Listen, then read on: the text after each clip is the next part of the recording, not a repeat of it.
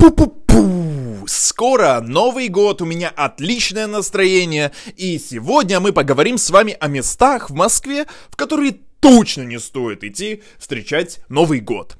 Первое место будет это Воробьевы горы. Кажется, что это такое охуенное место. Так прикольно, можно там постоять, повстречать Новый год, но давайте о минусах.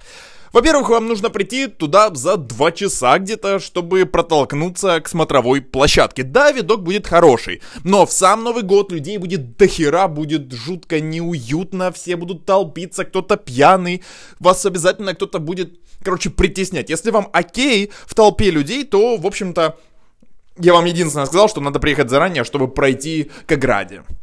Еще один минус Воробьевых гор это то, что вы оторваны как как бы от центральной тусовки.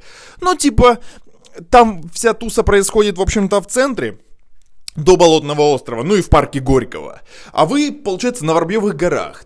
А вам нужно будет тогда от Воробьевых гор, если вы планируете продолжить путешествие свое новогоднее, ехать в центр. А цена на такси как бы очень высокая. После президентских слов там ценник у Яндекса взлетит в космос просто. И если вы не готовы выкладывать состояние за поездку в такси, то я не советую вам ехать на Воробьевы горы. А если вы живете рядом, то, конечно же, Воробьевы горы это нормальный вариант для новогодней площадки. Следующее место это Красная площадь. На нее даже не стоит тратить время. Путин не любит, когда толпа людей стоит под стенами Кремля, независимо от их целей. Так что Кремлевская Красная площадь, она закрывается, и на Новый год невозможно на ней встретить подбой курантов, попить шампанского так нельзя больше. У нас это уже достаточно давно, но многие не знают, кто приезжает в Москву встречать Новый год. Так что на Красную площадь не идем, не тратим на это время.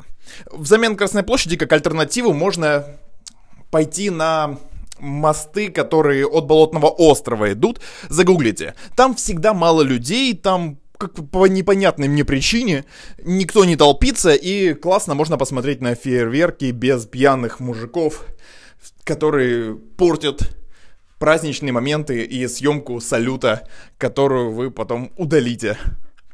Следующее место, на которое не стоит точно тратить время, это Поклонная гора.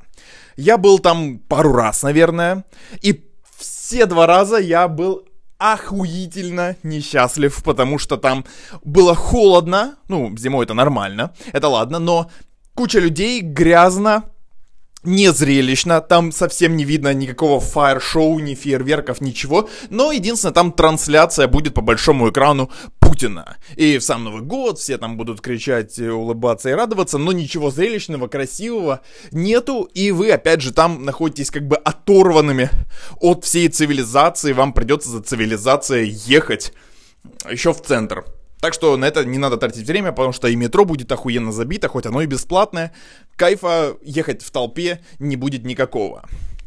Следующее место это мосты, которые от Кремля идут, ну, Большой Каменный мост, Кремлевский мост, на них будет примерно такая же ситуация, как на Воробьевых горах. Людей дохуища, и при этом очень сложно пробиться как-то к ограде, все в три слоя, в три ряда стоят там семьями, пытается кто-то наливать шампанское, кто-то жжет эти фаеры, как они называются, бенгальские огоньки, вот.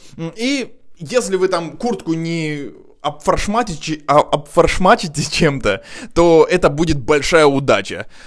Так что либо вы принимаете вот такие правила игры с тем, что вы можете, вам может не достаться места у бортика, и вам нужно будет стоять в третьем или четвертом ряду, либо вы забиваете и не идете вот в такие места.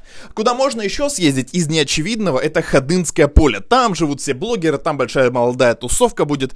Так что Ходынка это такое большое пространство, где будет куча людей, куча фейерверков. И там, я думаю, будет офигенный Новый год. Вот.